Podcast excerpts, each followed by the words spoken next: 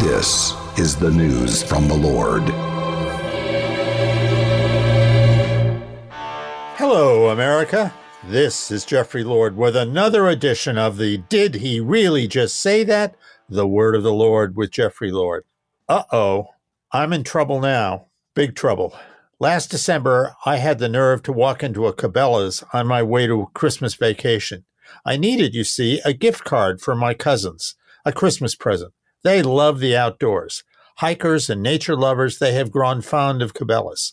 So what else to give them but, of course, a Cabela's gift card? And on occasion, I confess I have stopped into the nearby Dick's Sporting Goods and Bass Pro Shops. And yes, well, I guess it's safe to say I'm out there as a Trump supporter uh, in spades.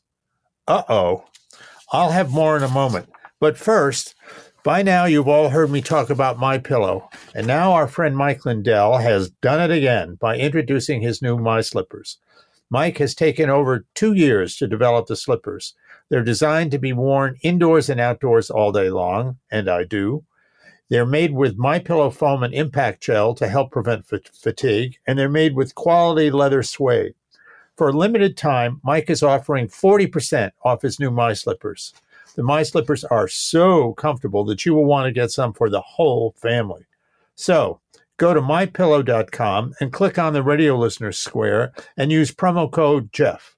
You will also get deep discounts on all My Pillow products, including those fabulous Giza Dream bed sheets, the My Pillow mattress topper, and the uh, also fabulous My Pillow towel sets. Or call 800-606-1043 and use promo code Jeff. Now, so as I said, I had the nerve to buy a Cabela's gift card for a Christmas present. And I occasionally shop, I must confess, at Dick's Sporting Goods and a Bass Pro Shop. And yes, I'm a Trump supporter. All of which I find out recently combines to give big government and big banks grounds to investigate me. Really, seriously.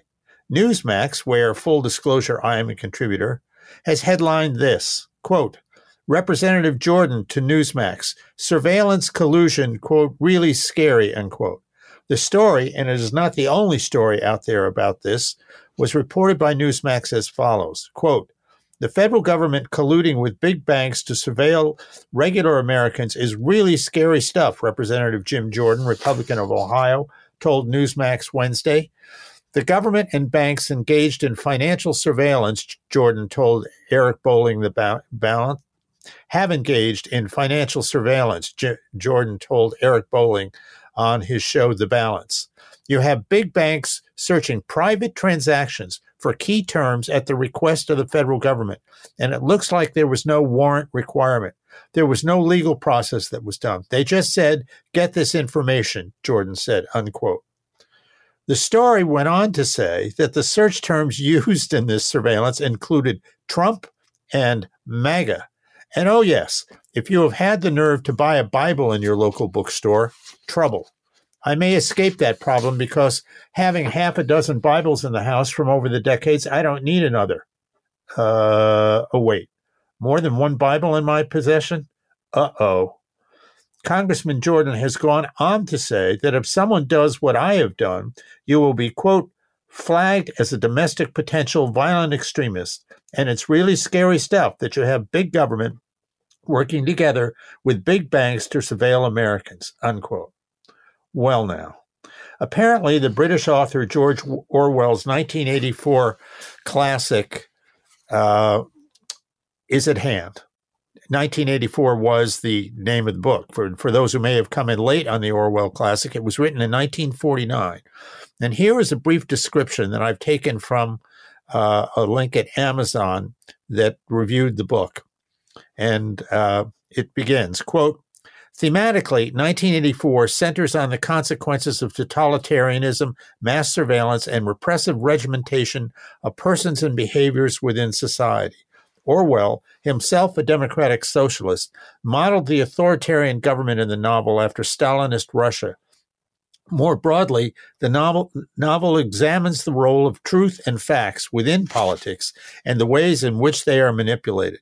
The story takes place in an imagined future, the year 1984, when much of the world has fallen victim to perpetual war, omnipresent government surveillance, historical neg- negationism, and propaganda. Great Britain, known as Airstrip One, has become a province of a totalitarian superstate named Oceania that is ruled by the capital P party, who employ the capital TP thought police to prosecute to persecute individuality and independent thinking. Big Brother, the leader of the party, enjoys an intense cult of personality, despite the fact that he may not even exist. The protagonist, Winston Smith, is a di- diligent and skillful rank and file worker and party member who secretly hates the party and dreams of a rebellion. He enters into a forbidden relationship with a colleague, Julia, and starts to remember what life was like before the party came to power. 1984 has become a classic literary example of political and dystopian fiction. It also popularized the term Orwellian as an adjective, with many terms used in the novel entering common usage, including Big Brother, doublethink, thought crime, newspeak, memory hole, 2 plus 2 equals 5, proles, 2 minutes hate, telescreen, and room 101. Time included 1984 on its 100 best English language novels from 1923 to 2005. It was placed on the Modern Library's 100 best novels, reaching number 13 on the editor's list and number 6 on the reader's list. In 2003, the novel was listed at number 8 eh, on the Big Read survey by the BBC parallels have been drawn between the novel's subject matter and real life instances of totalitarianism, mass surveillance, and violations of freedom of expression, among other things. Unquote.